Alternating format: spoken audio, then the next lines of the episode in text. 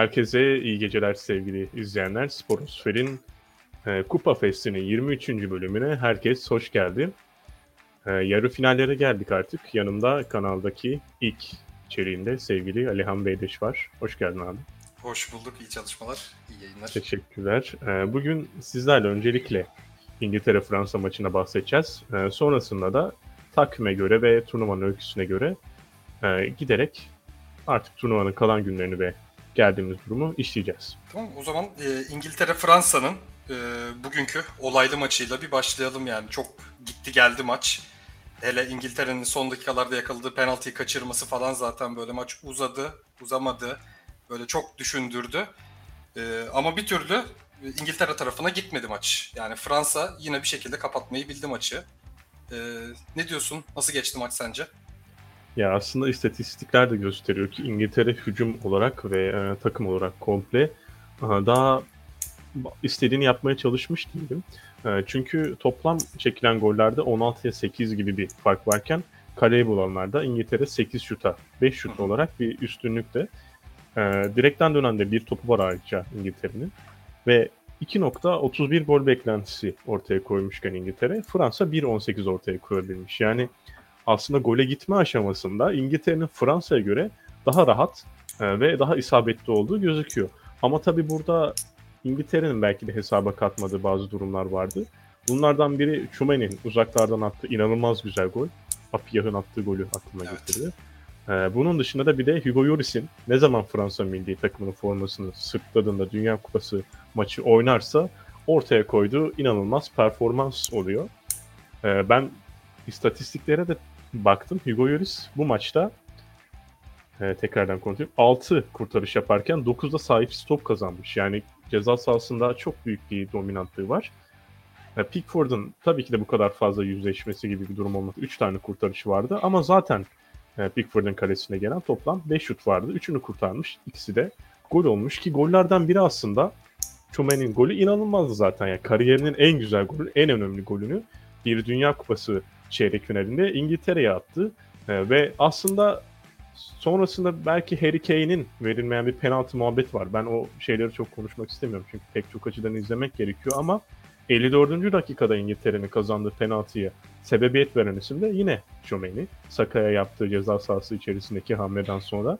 Harry Kane burada skoru eşitledi ve aslında takımların planlarını biraz daha farklı gördük. Ee, sanki mental olarak iki takım da uzatmaları bir noktada kanıksamıştı. Ama sonrasında Olivier Giroud'un kafa vuruşu e, Harry Maguire'ın da omuz kısmına sekerek e, kaleciyi şaşırttı ve çok güzel bir gol oldu. Bundan sonra da Fransa skoru korumayı bildi ve yarı finalde bugün harika bir maç daha ortaya koyan Fas'ın rakibi oldu. E, işte görselde şu an golün sahibi genç oyuncu Chumeni. Yani zaten bundan önce Real Madrid de çok iyi bir sezon geçirdiğini düşünüyorum. Yine vatandaşı Kamavinga ile birlikte orta sahada Casemiro'nun gitmesinden sonra direkt Chomeni formayı devraldı. Ee, burada da aslında geçtiğimiz Dünya Kupası'ndaki hiçbir ortak orta saha bu turnuvaya gelmedi. Pogba ve Kante'nin sakatlığında e, Fransa'nın bir orta sahasının tekrardan belki de liderliği veya fark yaratıcı bir oyun ortaya koyması gerektiğini düşünürken en önemli maçlardan birinde inanılmaz bir gole imza atarak Chomeni ülkesinin ona verdiği, milli takımının ona verdiği mirası tekrardan taşıdı. Bundan önce Pogba, ondan önce e, Zidane gibi isimlerin ona verdiği mirası taşıdı ve İngiltere'yi deviren Fransa'nın maçtaki en önemli oyuncularından biri oldu. Gerçekten çok acayip bir gol attı. Yani izlemesi çok keyifliydi. Hani ayağa kalkıp bağırdım yani zaten hatta golü izlerken. Ee, ya ki Fransa yani istatistikler çok bir şey e, göstermiyor şimdi doğrusu ama Fransa bence zaten maçın daha çok üstün olan tarafıydı. Hani ikinci yarının son 20 dakikasında artık İngiltere ister istemez 25 dakikada bastırdı. Hani o gole ihtiyaçları var en nihayetinde. Ee, ama e, yani yine daha istekli olan taraf bana Fransa gibi geldi. Ama dediğine de katılıyorum. Şu ana kadar tam performansla tam e, şeylerini bulabilmiş değiller. Daha hala ki yarı finallere kadar çıktılar yani bu halde. Ee, devamını bakalım nasıl getirecekler. Ee, yani Fas karşısında Bakalım gol yemek bilmeyen Fas karşısında nasıl bir sınav bekliyor onları göreceğiz. Ama tabii Mbappe'de bir her zaman gerçek. Hani onu da kovalamaları gerekiyor. Ee, Fas demişken o zaman bir Portekiz Fas maçını bir e, konuşalım.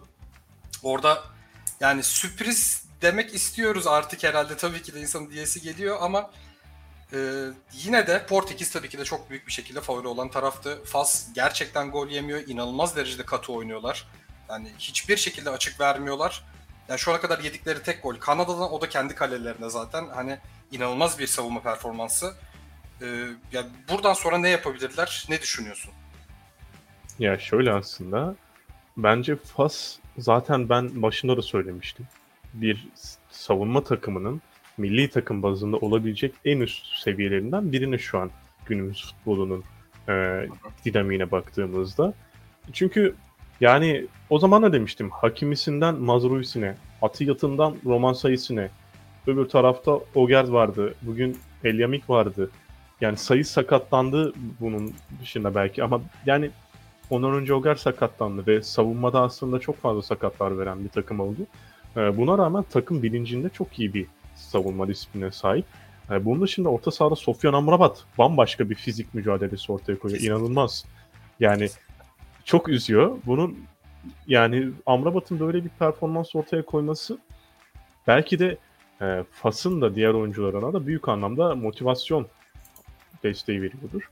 E, Azadin Onahi inanılmaz bir performans gösteriyor orta sahada. Yani bu kadar sert, bu kadar kıyıcı diyebileceğimiz bir orta sahanın yaratıcılık anlamındaki ihtiyacını karşılayabilen bir oyuncu olmak ve e, takımın geçiş oyunları yani bu kadar iyi savunma yapabilen bir takım geçiş oyunlarını çok iyi değerlendirmek zorunda. Bu noktada pas opsiyonlarını doğru kullanan bir isim olduğu için e, o da ayrı bir şekilde takdiri hak ediyor. Ya Hakim Ziyech belki bu maç e, çok iyi bir performans ortaya koyamadı diyebiliriz ama takımının e, gerektiği zaman liderlik, gerektiği zamansa tepkileri üzerine alma noktasında bence sonuna kadar önceki Fas milli takımına göre çok daha e, hem yürekli hem de daha isteyen bir hakim zevk var. Çünkü önceki, önceki Fas'ta zaten e, hoca hakim zeki almamıştı ve önceki Fas çok umutsuz bir Fas ortaya koyuyordu. E, teknik direktör Prosinecki miydi? Tam olarak hatırlamıyorum. Sanırım o olabilir.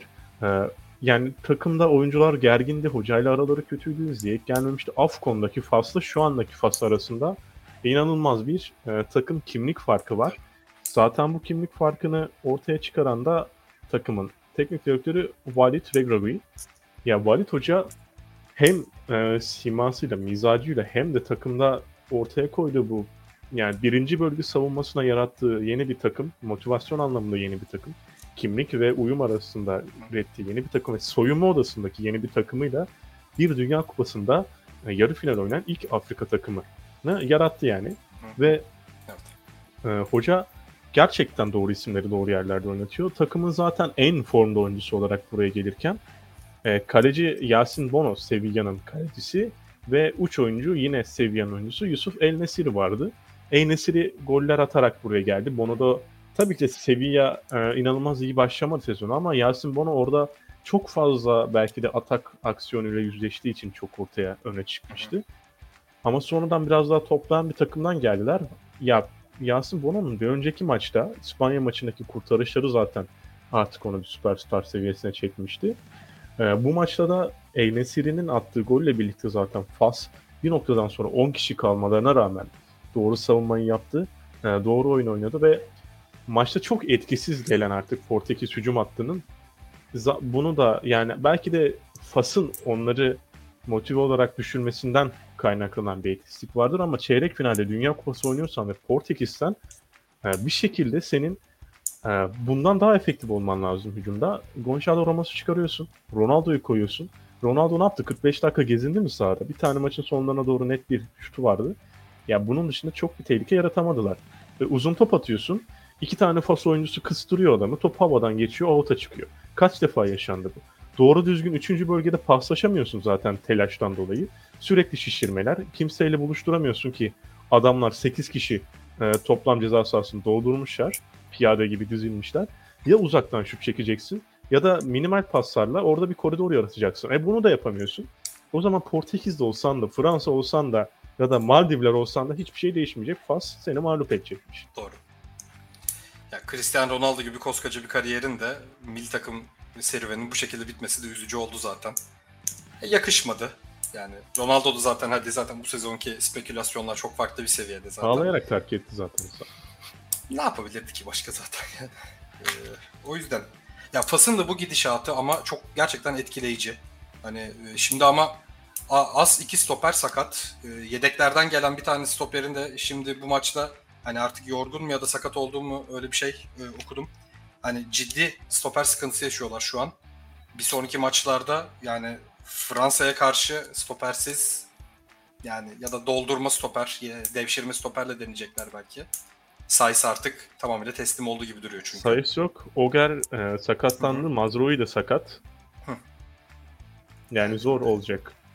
Nasıl durduracaklar? Ciro'yu bilmiyorum. Mbappe'yi falan zaten hadi bekler bir şekilde kovalayacak, çözmeye çalışacaklar da Ciro gibi bir yani fiziği ve aynı zamanda öyle bir tekniği yani çok ciddi oyuncularla durdurabiliyorsun sadece.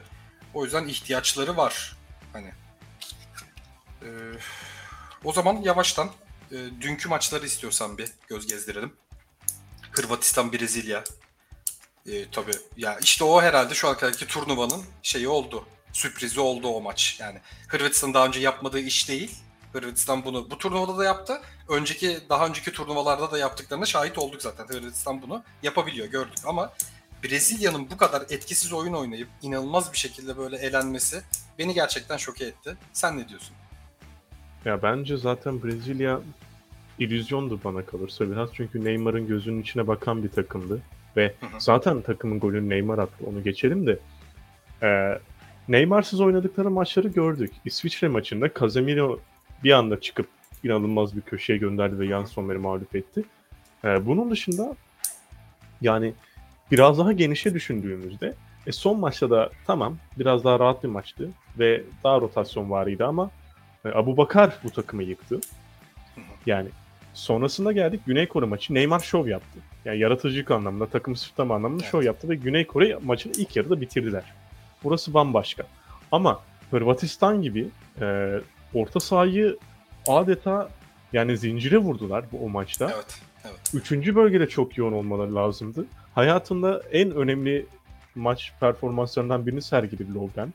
Ve bu maçta da zaten aslında klasik 9 olmayan Brezilya'yı çok rahat durdurdu. Özel'le yaptığımız yayında da üstüne basa basa bunu söylediğimde klasik 9'u olmayan takımların artık bu tür üst düzey e, milli takım bazındaki e, rekabetçi arenada ben çok fazla ileri gidebileceklerini düşünmüyorum zaten. Richarlison sonradan 9'a dönme bir isim ve o zaman da demiştim topla çok fazla temas etme e, gülüsü içinde. Hı hı. Öbür tarafa bakıyorsun e, Rafinha bence mental açıdan çok e, kötü bir maç çıkardı ki zaten hoca da Çiçe de çok rahatsızdı onun durumundan.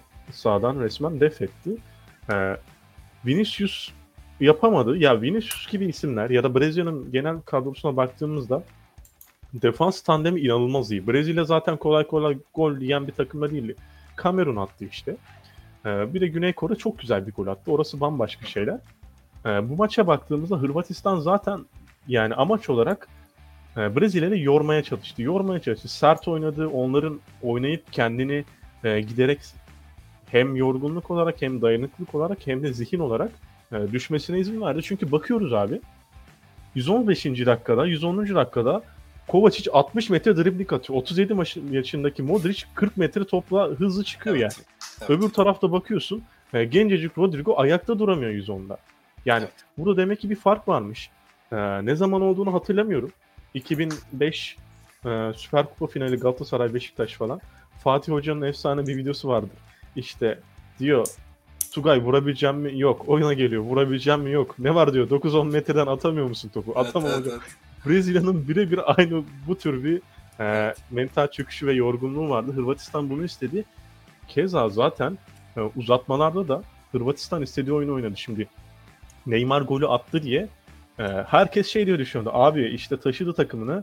E, yarı finale de geçecek. Pele'nin golünü de egale etti. Bir de Pele gibi zıpladı sevindi. Tamam artık finale kadar yürü diye düşündü. Evet. Hop birden ne oldu? Mista Vorsic atıyor. Zagreb'in oyuncusu. Ortalıyor. Zagreb'in yine oyuncusu Petkovic inanılmaz güzel bir şut çekiyor. Alisson'u avlıyor. Yani olay e, senin kazanma kazandığına olan inancın değil. Rakip kaybetmeye inanmıyor. Öyle bir Hırvatistan var. Evet. Penaltının son şutuna kadar Hırvatistan kazanmak için oynuyor. Yani Brezilya'da bu yoktu. Brezilya evet çok şık. Gerçekten sambacılar. Çok güzel dans ettiler ama kardeşim burası dans yarışması değil Dünya Kupası. 120'nin sonuna kadar sen maksimum performansla oynayacaksın. Rafinha'ya bakıyorsun. Rodrigo'ya bakıyorsun. Paketa'ya bakıyorsun.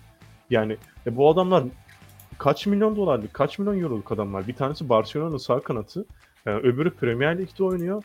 E, Rodrigo da Şampiyonlar Ligi'ni kazandı geçen sene. E, Vinicius da bir noktadan sonra moral bozukluğu yaşarak çıktı. Tabii. Yani ya burada problem Çiçe'deki her şeyi Neymar üzerinden kurmaya çalışıyor bu kadar zengin dolu bir kadroda. Yani evet kadroda isimler çok iyi ama takım olarak, ruh olarak ortaya ya da koyduğu oyun olarak sınıfta kaldı Brezilya bu maçta. Hırvatistan'a bakıyorsun biraz daha ekonomik, biraz daha e, düşük bütçeli bir takım. Biraz daha makul bir takım belki yenmek için. Ama bakıyorsun abi sahada Modric tam bir lider. Bence dünya tarihinin en iyi orta sahası olma konusunda e, en az tartışılan adaylardan biri. Diğeri de Kevin De Bruyne olabilir. E, bunun dışına bakıyorsun Kovacic'inden e, Lovren'le. Zaten Livakovic'e metiyeler dizsek yetmez çünkü inanılmaz kurtarışlar yaptı. Evet Brezilya doğru oyun oynadı ama Livakovic'i avlaması için Neymar'ın e, uzatmalara gitmesi lazımdı. Livakovic gibi bir kaleciye sahipsen belki de bu kadar e, kendine güvenmende bundan kaynaklanıyor olabilir. Atanın ve tutanın iyiyse hani çok daha rahatsın derler ya Atan'ı o Evet. kadar iyi olmasa da tutanı turnuvanın en iyi kalecilerinden birisi Yasin Bono ile birlikte. Yani buna bakıyorsun ya Modric kaptan maçın son saniyesine kadar yaş maç artık bitmiş ya. Dünya Kupası'nda yaş falan kalmıyor anlaşılan. Son anına kadar oynuyor. Yani ve Brezilya'yı mağlup, mağlup ettiler. Ben, finale kadar da yürürler yani. Arjantin'de yenebilirler. Hiçbir ya finali de kazanabilirler. Ya Fransa maçının 2018'in aynı finalini görebiliriz ve alınacak belki de bir intikam vardır, bir rövanş vardır. Ya şu an Niye şey diyemez kimse. Hırvatistan tamam abi buraya şansla geldi. Arjantin alır ya da Fransa finalde çok rahat geçer diyemezsin. Fransa'nın karşısında da Fas var. Onu da konuşacağız. O maçlara da geleceğiz tabii ama e, bu maçı şeyi tam karar veremedim hangisi daha ağır basıyor. Brezilya kaybetmeyi mi daha çok hak etti? Hırvatistan kazanmayı mı daha çok hak etti bilmiyorum. Ama sonuç çok adil ve makul. Kimse de hani bunun üzerine bir şey bence söyleyemez. Benim e, aklımı kurcalayan tek bir konu oldu o maçta. Sanki penaltılara hani biraz böyle Brezilya FM vari bir hata yaparak başladı. Rodrigo Hmm, ile anladım. başladı yani. Evet hani 10 dakika önce gerçekten daha depar atmayı başaramamış bir adamla penaltılara başlamak, Neymar'ı 5. sıraya yazmak bana hata gibi geldi işin doğrusu. Bak Arjantin e, şeyine bakıyoruz. Messi ikinci sırada kullandı. Hemen attı geçti. Sıradaki arkadaşları zaten bir tane kaçırdılar değil mi? Evet bir tane kaçırdılar. Hı hı. Onun dışında gayet net bir şekilde tura atladılar. Yani Brezilya sanki bana orada hata yaptı gibi geliyor. Ya Rodrigo'nun penaltı çok şey tembel bir penaltıydı bir de. Çok. Yuvarladı. Evet. O zaman e, yavaştan bir de Arjantin demişken Arjantin Hollanda maçına bir e, konuşalım. E, orada da hani sürpriz oldu mu? Yani çok zor. Hollanda herhalde ama yani Weghorst'un sonradan gelişiyle bir bir oluyor mu acaba? Bir, yani 2-0'dan belki 3-2 mi? Weghorst'un özellikle ikinci golü falan böyle tabii çok yani bir, bir şeyler uyandırdı herkeste hepimizde. Çok eğlenceliydi maç o açıdan. Çok keyifli maçtı. Turnuvada izlediğim herhalde en güzel maçlardan bir tanesi oydu şu ana kadar. Yani inanılmaz şeyler izlettiler iki takım da sahada bize. Özellikle Çok 50'den keyifliydi. sonrası falan inanılmaz iyiydi. İnanılmazdı gerçekten. İkinci yarı gerçekten böyle futbola doyduk yani. Hani çok keyifliydi. Sen genel manada nasıl değerlendiriyorsun maçı? Ya Arjantin de tabii ki de Messi'nin gözünün içine bakıyor ki ama şöyle bir durum var. Ee, Arjantin bence kadrosu Messi'nin oynaması için tam uygun kadro değil. Çünkü Enzo Fernandez, De Paul, McAllister, Papu Gomez turnuvada yani penaltı atmasa ölüm Evet. tehdidi alacak Lautaro Martinez gibi isimler. Ya Messi'nin çevresinde e, yeteri kadar burada bir Messi görseli vardı. E, Messi'ye sarıldıkları. Onu da verebilirsen e, sevinirim. Veririm. Messi, Messi'nin liderliğinde bir takım sonuçta bu yine. Tamam bu kabul edilmesi gereken bir şey. E, ama Messi'nin dışında bir şeyler yapması gereken oyuncular veya Messi ile birlikte bir şeyler yapması. Aynen bundan bahsediyorum. Yani Arjantin milli takımı bu. Ya Tabii. bundan başka olmasa düşünülemez zaten. Sonuçta Arjantin halkı da artık Messi'yi bir kurtarıcı olarak, bir Mesih olarak, olarak görüyor. Tabii. Ee, bu durumda da zaten evet Messi ile oynamak çok doğru ama ya Messi üzerine üçlü marke geldiğinde sağ verdiğinde pası De Paul'un yaydan çakması lazım.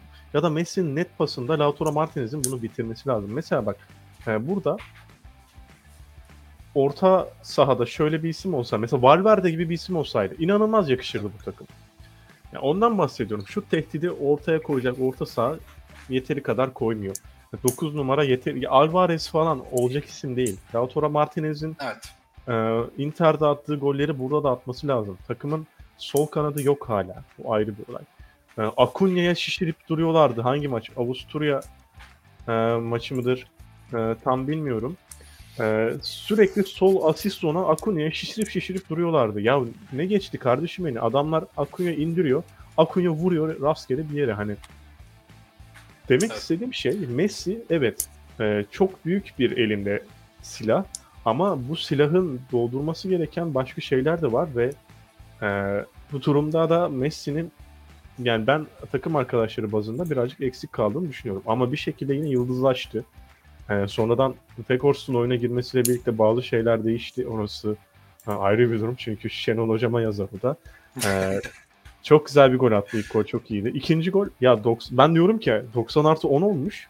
Tamam mı? Buradan friki kullanacak isim yani inanılmaz güzel bir gol atmalı falan diye düşünüyorum. Ya bir baktım penaltı noktasının çevresine dizilmişler. Abi bunlar bir şey mi yapacak falan diyorum. Ama golün atılacağı aklımın ucundan geçmiyor. İnanmam, inanamıyorum. Birden bir pas geldi. İşte Fekors döndü, attı top yavaş yavaş gitti ya bir de biraz hızlı bir şut da Evet. değildi. evet. Ya inanmakta güçlük çektim ve zaten santrası yapıldıktan sonra 15-20 saniye daha oynandı. Bir şey yapamadı o sırada Arjantin. Uzadı. Yani şu zamana kadar ki bu turnuvadaki bütün maçlar arasında bence en güzel finalde açık ara zaten. Bu maç açısından. Ee, uzatmalarda çok öyle bir şey olmadı. Penaltılarda da şöyle bir artı vardı.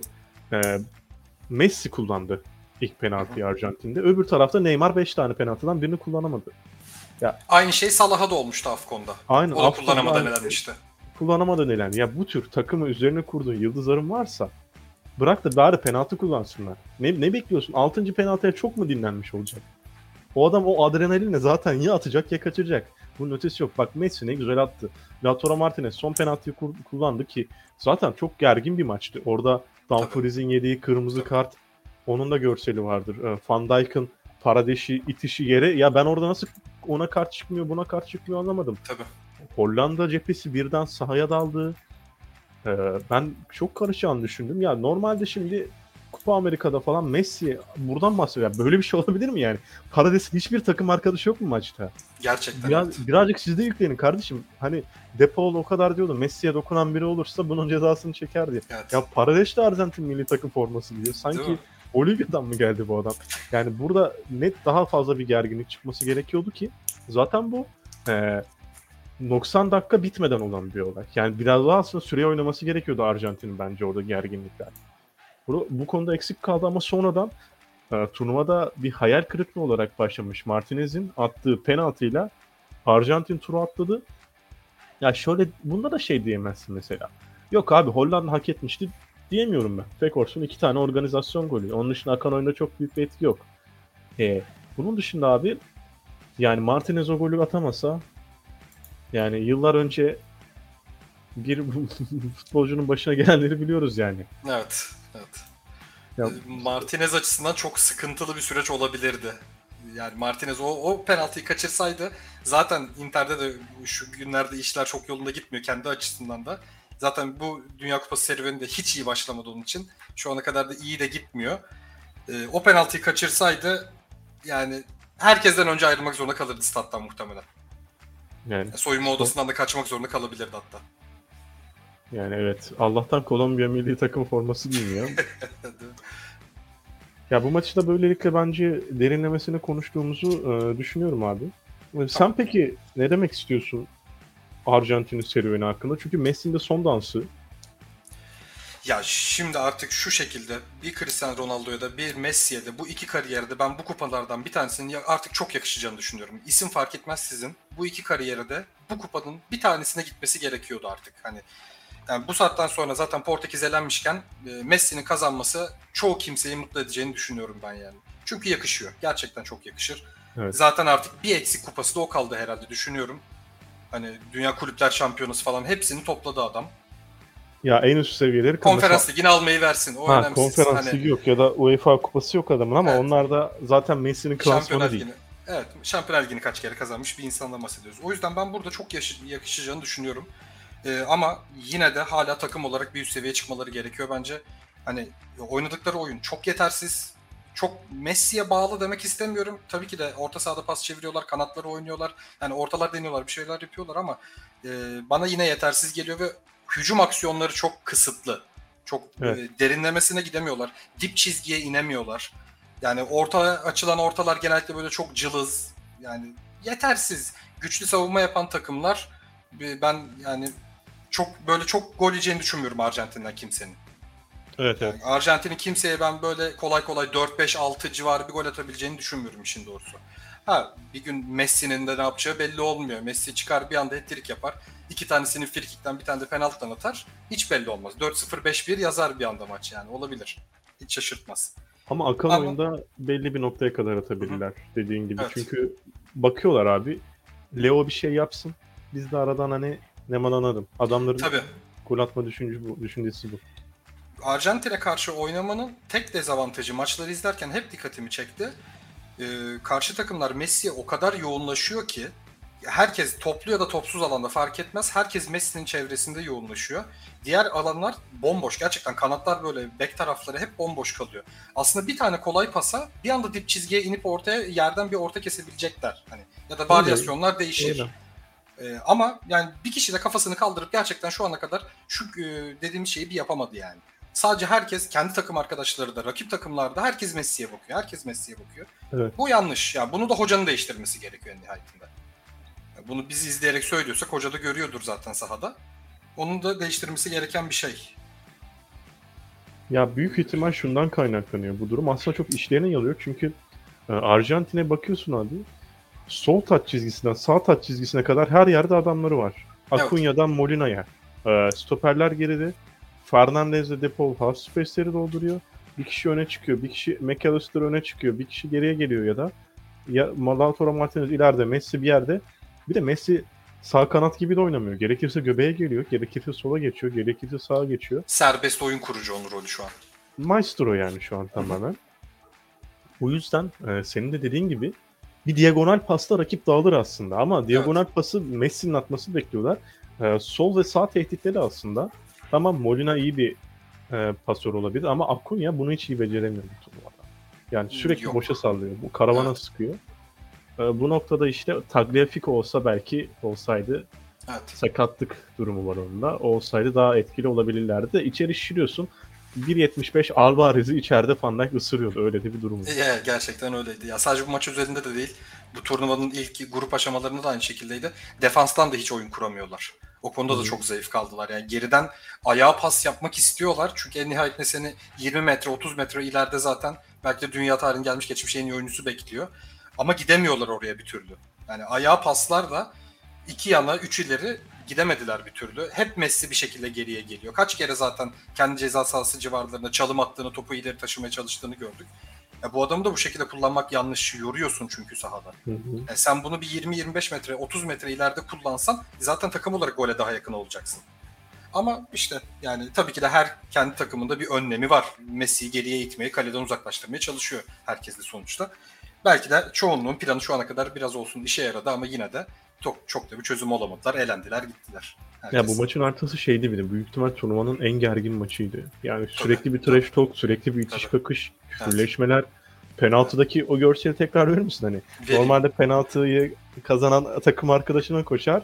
Arjantin oyuncuları Hollanda takımının penaltıdan sonra üzülmüş, çökmüş oyuncularına karşı yani evet, evet, Evet. baksanıza el kol yani lise turnuvası tarzı bir görüntü değil mi? Gerçekten aslında? öyle. Çok ya bu bu arada bu tutum yanlış bir tutum. Gerçekten şu an burada bakınca iki kişi sadece ve Messi ve ileride koşan kim çıkartamadım şu an. Onlar bakmıyorlar Hollanda milli takımına.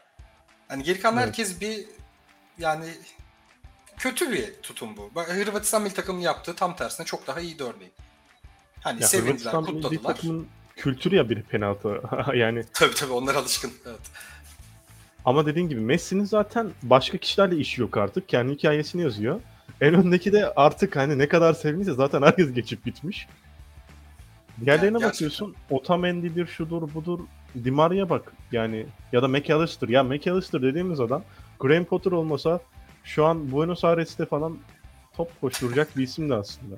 Yani bu kadar gerginliğe gerek yok. Evet. Ama maçın içinde o kadar yaşanan şeylerden sonra da bu fotoğraf beni işin doğrusu çok da şaşırtmıyor. Yani Ya muhtemel bir an yapması en muhtemeldi zaten bunu baktığında bence. O da doğru şaşırtmaz. Şimdi ırkçılık yapmayalım sporu Yok, sürekli ekranlarında kesinlikle ama spor kültüründen bahsediyorum ben burada. Çünkü Güney Tabii. Amerikalı takımlar e, bir de İtalya milli takımı jest ve mimik olarak duygularını daha Evet, çok gösteriyor. Evet.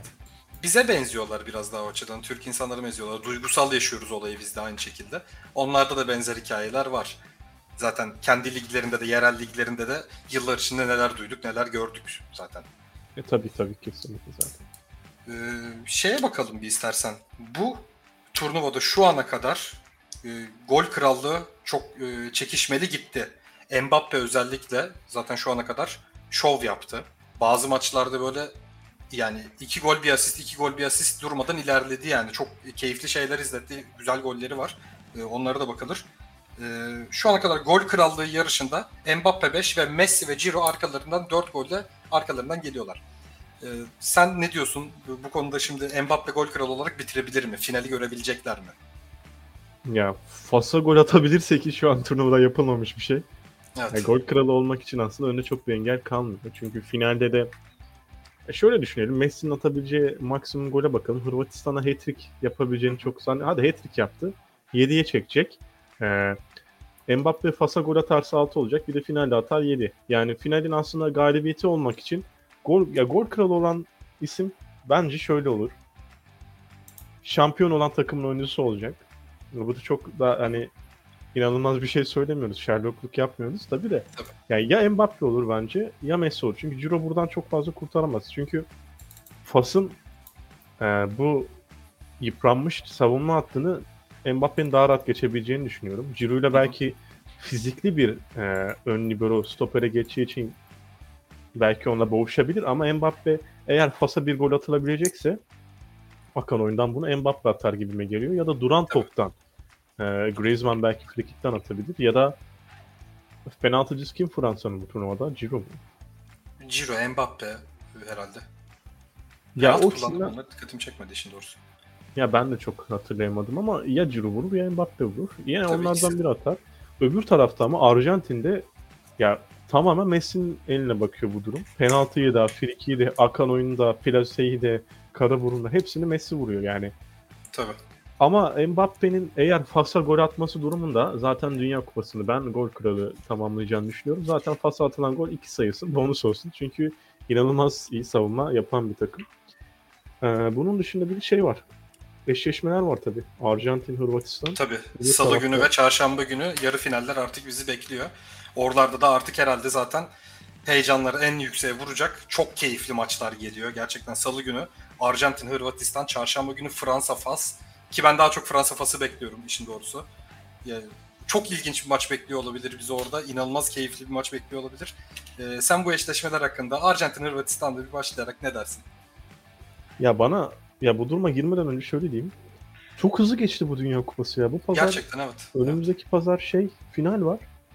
Yani ne oldu ne yaşandı anlayamadım. Tamam benim kendi takvim yoğunluğum da vardı. Kullanacağım kullanacağım ama. hı. Yani sanki normal başka dünya kupaları bu kadar kısa sürmüyormuş gibi. Öyle miydi? Buna da bir Yok bana da bir hızlı geçti gerçekten. belki Bir de kış grup olduğu için. aşamaları olabilir. Evet ha- hayatımızın bir yoğunluğu var. Bir koşturmacamız var kış aylarında. Ee, şeyler ama sanki böyle hani grup aşamasındaki maçlar bir, bir tık böyle sıkıcıydı. Hani o Hmm. tempoyu çok yakalayamamıştı. Bir Dünya Kupası seviyesini. çok fazla çok- 0-0 gördük ya. bir. Evet, evet. Yani özellikle ilk yarılarda falan böyle hani çok sıkıcı, çok temposuz maçlar gördük. E, insan bir kısmını da izlemedi o yüzden. Zaten bir kısmını da kaçırdık yani. E, Öyle olunca herhalde zaten çok şey yapmadık. Hızlı geçmiş gibi geldi bize de. Hmm. Son 16 zaten inanılmaz iyiydi turnuvanın geri kalanı. Tabii şu ana kadar bir- yani çok keyifli. şey- Keyifsiz bir maç oldu mu son 16'da ben hatırlayayım. Anımsayamadım şu an için. Son 16'da bütün maçlar top seviye geçti. Evet çok iyiydi. Çok Ya eşleşme olarak Arjantin, Hırvatistan ya son iki kalan son 3 tane maçımız kaldı önümüzde salı, çarşamba ve cumartesi. Pazar. pazar. Pazar. 18'inde final yanlış bilmiyorsam. Ya 3 maçta bence inanılmaz güzel geçecek zaten. Tabii Bu ki artık tartışma açık değil belki de ama Arjantin Hırvatistan maçı e, iki tane yaşlı e, keçi yani bence Hırvat Modric de orta saha anlamında greatest of all time olabilir. Messi direkt genel futbol anlamında keçi olabilir. İki tane çok değerli futbol tarihinin en önde gelen isimlerinden ikisinin e, yaşlı kurt olarak liderlik ettiği iki takım izleyeceğiz. E, Bir tarafta takım olarak daha bir e, iyi bir izlenim veren, takım ruhu olarak daha doğru oynayan ve kendi isteğine giden bir e, Hırvatistan varken diğer tarafta keçinin son dansının e, daha iyi gitmesini isteyen, takım olarak Messi'ye artık hizmet eden bir takım. Yani Messi'nin taşıdığı, Messi'nin sırtladığı ve ruh olarak da yine çok güçlü bir takım ama e, bu ruhu sahaya o kadar iyi aktaramayan bir takım. Ya artık bence yarı finallerde falan ne olacağı kesinlikle çok tahmin edilebilir şeyler değil. Çünkü bugün baktık Portekiz Fas maçına. Abi Portekiz'in öyle bir gol yiyeceğini ben çok tahmin etmiyordum. Hani orta, kafam. Ya Pepe nasıl bir turnuva çıkardı yani? Kimseye göz açtırmadı. Tabii. Bir orta geldi soldan bu falden. El Nesiri yükseldi. Ha- Çok da iyi yükseldi bu arada. Havalara Nesri uçtu. inanılmaz yükseldi. Vurdu O kafayı. Cristiano. Ronaldo seviyesinde yükseldi. Enes'in çıktığı yer çok farklıydı. Şu an Ronaldo çıkamayabilir oraya zaten. Çıkamaz. Yani zaten gördük kasların halini. Bacaklar dümdüz bir hale gelmiş. Kas kalmamış bacaklarda. Zaten koşamıyordu. Öndeki topa da gidemiyor artık. Ya El Yani- Nesri'nin çıktığı yer ama gerçekten inanılmaz. Ama orada kalecinin de hatası yatsınamaz yani. Orada ya o şekilde zaten bir çıkış. bence. Yani golü gördüm. Aklımdan direkt Rüştü Reçber ya bu dedim. Hani inanılmaz bir şeydi yani. Direkt Rüştü benim çocukluğumda yaptığı hataların aynısını izletti adam bize yani. Ha dedim of böyle hata mı olur bu seviyede bu hata olmaz dedirtti zaten gerçekten sağ olsun yani. Bir, Ya, bir salı öyle. günü ama çok eğlenceli bir maç bekliyor bizi orada yine de. Ya o da penaltılara gider gibi hissediyorum biliyor musun abi yani. Öyle Şu ana kadar artık gitse şaşırtmaz kesinlikle. Hatta bugün Fransa İngiltere'nin gitmemesi şaşırttı beni biraz. O Harry Kane'in kaçırdığı penaltıdan dolayı çünkü. Zaten orada hepimiz bekledik ama herhalde gol olmasını. Ya niye o kadar tavana vurdu anlamadım ben onu ya. Bu kadar tavana vuracak ne vardı? Yani birazcık şeyden dolayı ya. Ee, zaten istatistiksel olarak da verilmişti ya. Harry Kane kullanıyor penaltılar ve İngiltere'nin kullandığı son 20 penaltının 12'sine sola vurulmuştu. Bunda sağ vurdu. Yoris dedi ki bunu herhalde yine sola vurur. Harry Kane dedi ki e, Yoris sağ atlayabilir. Çünkü sağ attım tekrar sağ atlayacağını düşünmez. Ya da sola atlayabilir. Çok sola vurdum. Bundan emin olma, emin olarak vurmamı isteyebilir. Hadi ben ortaya vurayım. Tabana çakayım tutamasın. evet gerçekten öyle Büyük ama ihtimal bunu düşündü. Ama çok sert vurdu yani. Bu kadar çok. gerek yoktu. Hırvatistan Arjantin maçında ben e, iki takımın da penaltı konusunda çünkü Livakovic ile Martinez de çok iyi penaltıcılar. Livakovic şu ana kadar bunu çok daha iyi gösterdi. E, kullanan oyuncular da teknik olarak Hırvatistan'da da Arjantinleri e, gole çevirme yüzdeleri ve yetenekleri yine çok yakın. Hadi Modric ile Messi'yi eşleştirelim. Bunun dışında çok öne çıkan bir penaltı ustası ya da duran top ustası yok. Yani ekranlara gelen Livakovic son iki maçtır çok üst düzey performans gösteriyor. Turnuvanın başından beri de iyi bir performans gösteriyor yani. Gruplar aşaması da iyi. Sonradan son 16 ile birlikte üst düzeye çıktı. Finalde falan artık hani Oliver Kahn düzeyinde falan bir kalecilik yapmaya doğru Tabii, gidiyorsun. tabii. Şu ana Çok kadar ama turnuvada bir bunun e, kalecilik seviyesiyle artık beni üst liglere alın şeklinde bir mesaj gönderdiği bir Livakovic bir de artık Amrabat herhalde bu turnuvadan sonra iyi yerlere transferlerini garantiledi diyebiliriz gibi geliyor. Ya Ben de düşündüm onları. Bu turnuvadan sonra kimler transfer yapabilir diye. Belki Misla Vorsic de yapabilir. O da iyi. Ne Ama olabilir? yıllardır yapamıyor da. Yapabilir yapabilir. ya de. Livakovic de yıllardır yapamıyor. 28'ine geldi herhalde değil mi? 27-28 Evet oldu. 28 28 oldu. Yani herhalde ben FM 13'te, FM 14'te alırdım Livakovic kaleye.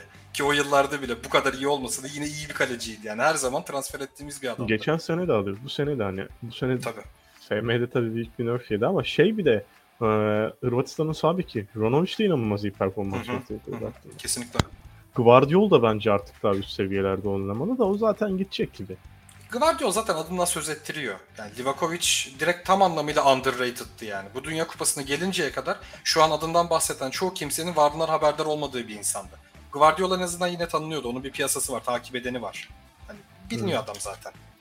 Onun çok bir inanılmaz derecede kendini göstermeye gereği yok. Ya İhtiyacı 90 yok. milyon falan piyasası vardır zaten. Evet, evet. Liv- Livakovic'e baksak 10 milyon, 15 milyondan yukarı gel- çıkmaz herhalde. 15 milyonu Turnuvadan sonra tekrardan bakalım. 30, 40, 50 nereye giderse hiç şaşırtmaz şu an yani. Yarın bir bakarız Manchester United haberleri çıkmaya başlar. hiç de şaşırtmaz yani Dehe'nin de yaşı gelmişken. Ya öbür tarafta bir de Fas Portekiz var. Ya Fas, Fas'ı da mesela öve öve bitiremeyiz. Hani Tabii. yani Bono, Yasin yani bakıyoruz Fas'a. Ben e, çok inceledim zaten. Afkon'dan beri biliyorum Fas'ı ben çalışıyorum. Turnuva boyunca da inceledim. Ya beni çok şaşırtmadılar ama ya Bono inanılmaz ya. Bono gerçekten benim çok Evet. beğendiğim bir kaleci.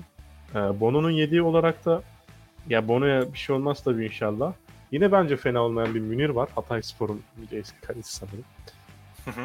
Onu da kontrol edeyim tekrardan. Şimdi yanlışlık olmasın. Yani takımın aynen Hatay Spor'da 72 maça çıkmış. Ee, yani takımın penaltı anlamında sırtı sağlam. Tabii. Ee, Yoris de çok iyi bir kalecilik performansı gösterdi. Özellikle bu maç ve bundan önceki maçlarda. Yoris zaten dediğim gibi Fransa formasıyla çok iyi bir kaleci oluyor. Yani iki maçın da çok güzel olacağını düşünüyorum ama hı. Fas-Fransa maçının politik anlamdaki geleceği beni birazcık endişe ettiriyor Avrupa ve e, İber Yarımadası'nın e, asayişiyle ilgili. Tabii. Ee, Fas Fransa ama yani eğlenceli bir maç kesinlikle bizi orada bekliyor. Yani Fas'a gol atmak bu kadar zorken Fransa'da şu ana kadar galiba yanlış hatırlamıyorsam en çok gol atan takım Fransa değil mi? Evet. En çok gol atanla en az e, gol yiyen takım birbirleriyle eşleşi, eşleştiler. Çok güzel bir eşleşme. Hep böyle eşleşmeler genellikle zaten çok güzel maçlar vaat ederler. Keyifli bir şey bizi orada bekliyor. Evet ya Mbappe'yi Kyle Walker bugün savunamadı. Bakalım hakimi ne yapacak? 80 küsürlerde Mbappe'nin Kyle Walker'ın yanından bir uçuşu var. Yani Evet, ben ağzım açık baktım falan. artık. Evet yani hani ki Kyle Walker hantal mı? Hayır belki dünyanın en hızlı oyuncularından biri zaten. Hala Evet. yaşına rağmen yani. Hani çok ya Mbappe farklı bir seviyeye çıktığını artık gözlemleyebiliriz. Yani yaptığı şeyler, verdiği kararlar tartışılır ama oyunculuğu şu an belki de dünyanın en iyisi artık Mbappe diyebiliriz belki de yani. Şu an hani Messi'nin de Neymar'ın da ortaya koyduğu rakamlar inanılmaz tabii ki de. Ama bunlar ligde. Yani adamın Dünya Kupası'nda yaptıklarını da görüyoruz. Yani çok farklı bir seviyede top oynuyor şu an Mbappe. Keyifli şey de bir... olacak gibi ya. Hani benim içime doğan eğer Arjantin'le Fransa finale çıkarsa bir e, Dünya Kupası finali artık bir hani touch teslimi de olabilir belki de. Hı hı. Olabilir.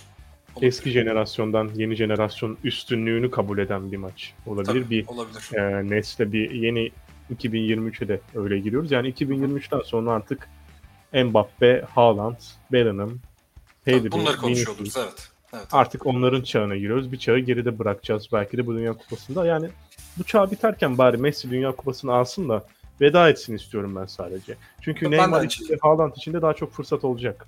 Hı hı. Kesinlikle. Mbappe Onların elinde belki en az 3 tane daha Dünya Kupası var daha buradan sonra. 3 belki 4 Dünya Kupası daha oynayacaklar. Hani yaşlarına göre bir sakatlık yaşayıp yaşamamadıklarına göre göreceğiz. Peki şunu sormak istiyorum sana. Şu önümüzdeki salı ve çarşamba maçlarından senin final beklentin hangi takımlar olur? Tabii ki de sürprizler olabilir. Çok bir şey yaşanabilir. Ama beklentin ne yönde senin?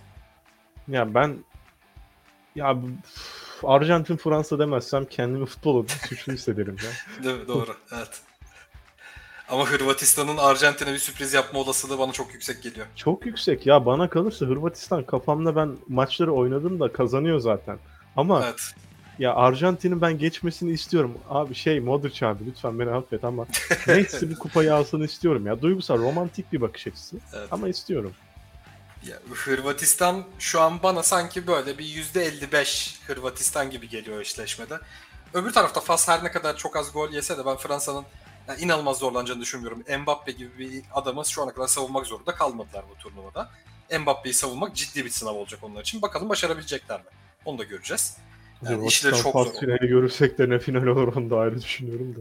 Yalnız gerçekten 4,5 milyar insan falan aynı anda izleyebilir o finali. Çok eğlenceli bir şey çıkar ortaya. Ya da çok insan da çok canı sıkılabildiği için bayağı bir insan izlemeyebilir. O iki yöne de gidebilir. Ee, başka bahsetmek istediğim bir şey var mı? Yani başka neyden bahsedebiliriz? Bayağı bir şey konuştuk aslında. 45 dakika oldu yaklaşık. Sen ne düşün ben de düşün ne konuşmadık. Bayağı çok şey konuştuk yani. Ya Dünya Cristiano Kupası- Ronaldo çok Ha. şey e, tabii üzdü herkese. Bu Ama şekilde geçmiş eğlenmeyi kimse ondan artık ya. Geçmiş ondan. Tabii tabii. Zaten geçen senenin sonundan beri yaşananlardan beri artık bir tık onun bir yerde artık kariyerin durma noktasına geldiğini görüyoruz şu an.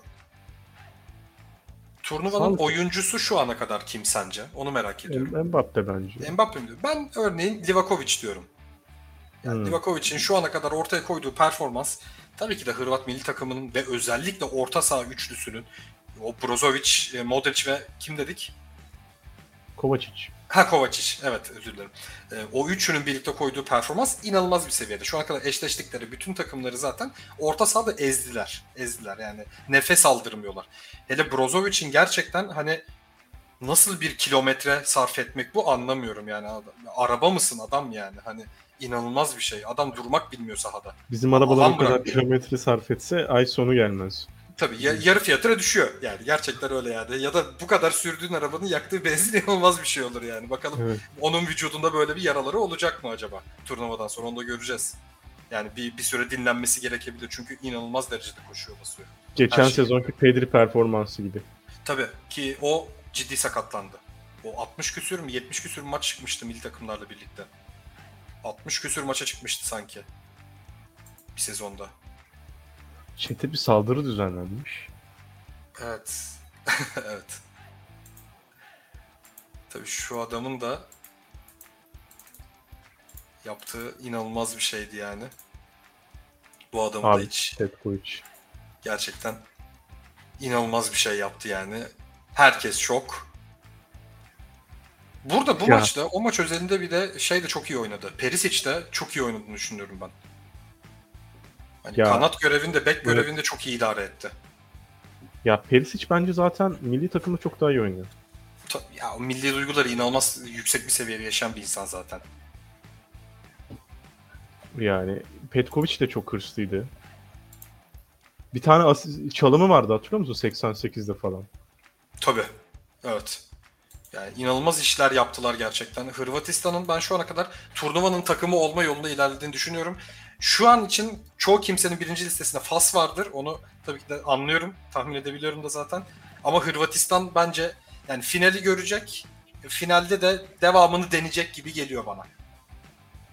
Ya Fas tam bir underdog hikayesi Tabii. zaten. Tabii tam inanılmaz. Zaten hatta ilk defa şey oldu değil mi bu e, Afrika Afrika. Evet. İlk evet. Evet yani inanılmaz bir başarı. 2002 Senegal'di sanki. Bunun benzerini bir yapabilen. Çeyrek 2002 mi? Senegal'de. Evet çeyrek olması lazım. Bizim de mi oynamışlardı orada? Olabilir. Hayır. Fransa'yla, Fransa'yla, Fransa'yla. Fransa. Fransa'ya eğlenmişlerdi 2002'de. Ben o zamanlar izleyemiyordum. Herhangi bir- ben de çocuktum zaten yani. Çıtır pıt hatırlıyoruz biz de. Ama büyüklerimiz bilirler. Hani çok o da çok iyi bir turnuvaymış aynı zamanda. O da çok eğlenceli bir turnuvaymış. ya son güzel turnuva falan İlhan Özgen ne yaptım röportaj yakında yayınlanacak. Orada öyle demişti. Yani 2006'dan sonra falan artık tadı kalmadı. Futbol Tabii çok değil. değişti ama. Ya, E, tabii. Futbol şeyi çok değişti. Kapsamı ve konsepti inanılmaz değişti. Eskiden daha teknikti her şey. Hani futbolcuların bireysel yeteneğine çok daha fazla bakıyordu ve takım savunması bu şekil değildi. Takım savunması kendi yarı sahadan itibaren başlıyordu. İleride pres mantığı tabii ki de olan takımlar vardı. Bunu yapabilen 2009 takımlar vardı. Gibi Fatih Terim'in getirdiği şeylerden biridir ülkemize. Ee, ama yani çoğu kimsenin hala uyguladığı bir olay değildi 2006 2002 Dünya Kupası ya da 2006'ya kadar. Oradan sonra ama işin rengi gerçekten çok değişti. Yani takım savunması denen mantık başlayınca e, bireysel yetenekler bir kademe aşağı düştü ister istemez. Çünkü bir kişiye iki kişi basıyor adamlar yani. E onda geçmek daha zor.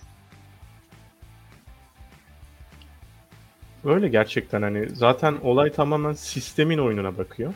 Bireysel Tabii. isim. Yani önceki 2002'deki 98'deki Fransa'ya, 2002'deki Brezilya'ya baktığımızda ortaya koyulan aslında görsel şov e, günümüzde yok. Günümüzde birazcık sanki bir simülasyon izlenmiş gibi bir Tabii. e, izlenim veriyor. Benim için zaten futbol Euro 2008'de başlayan bir şey. Ondan öncesi hakkında yorum yapmak benim haddime değil zaten.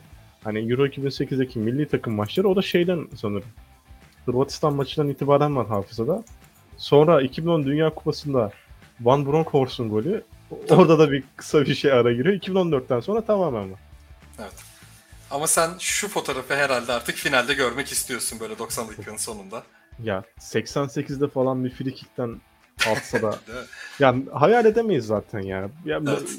Piers Morgan'la Ronaldo'nun yaptığı röportajda da aynısını diyor yani. Hayal gibi artık. Bu kadar şey de konuşulmaz. Tabii. Aynı buraya gidiyor bu olay. Ya izleyip görmek inşallah nasip olur. Ama olmazsa Messi Dünya Kupası'nı alamazsa da bence hiçbir şey azalmaz Messi'nin büyüklüğünden. Orası Yok başka. asla asla. Sadece artı getirir yani kupa. Başka hiçbir şey değil zaten. Ama yani bu kupayı da artık ben şey alamazsa yani Fransa milli takımı, Hırvatistan ya da Arjantin'in ilerleyen dönemlerde belki bir, bir şansı daha olabilir. Hani Messi tarzı bir oyuncu çıkarmaları tabii ki de imkansız ama daha iyi bir hocayla en azından eldeki kadronda ne kadar iyi olduğunu biliyoruz zaten. Ee, bu şansı belki bir daha yakalayabilirler. Ama bu şansı bir daha yakalayamayacak olan bir takım var Fas. Hani Evet, Arjantin kazanamayacaksa lütfen Fas kazansın bu kupayı. Ben de öyle hissediyorum. Ya Fas kazanırsa ama ya şimdi yine çok yine ırkçılık yapmıyorum ama Fas taraftarları da artık abartıyor kardeşim. Araba yakmayı verin maç kazandınız. Değil mi? Evet. Molotof atmayın marketlere, manavlara. Yani ne gerek var ya? Evet. Hani tamam sevinin ama ya sevinci başka bir şey zarar vermek olan bir ülkenin aslında tabii ki de takımı kazanmasını çok istiyorum ama büyük çapta baktığımda da beni birazcık endişe hissettiren durumlar da var. Tabii. Ya ki kupa kazanma durumunda iş çok daha farklı yerlere evrilebilir. Ya Can Dünya Savaşı falan çıkarmaya giderler. Bir de Fransa ile eşleştiler ya. Yani becerebilirlerse yap- yapabilirler evet. Yani öyle bir istekleri var gibi duruyor gerçekten. Tamam. Bahsetmek istediğin başka bir konu var mı senin? Yok senin de yoksa yavaştan kapatayım abi. Kupa Fest'in 23. bölümü Dünya Kupası çeyrek finallerinin de bitmesiyle birlikte yaptığımız bölüm e, yavaştan sona eriyor. Eğer yayınlarımızdan, içeriklerimizden haberdar olmak istiyorsanız bizi YouTube'dan, öncelikle bize YouTube'dan abone olup videomuzu beğenip veya videomuza düşüncelerinizi yorum olarak dile getirebilir. Anlık takip et- etmek isterseniz zili açabilirsiniz. Sosyal medya hesaplarımızdan @sporosfer.tv Twitter ve @sporosfer.tv slash üzerinden Instagram'dan takip edebilirsiniz. Veya sporosfer.com'dan hem yazılı içeriklerimize ulaşabilir hem yeni haberlerden haberdar olabilirsiniz. Bize burada yorumlarınızı dile getirebilirsiniz. Bunun dışında bizi takip ettiğiniz, izlediğiniz için hepinize teşekkür ederiz. İyi geceler. İyi geceler.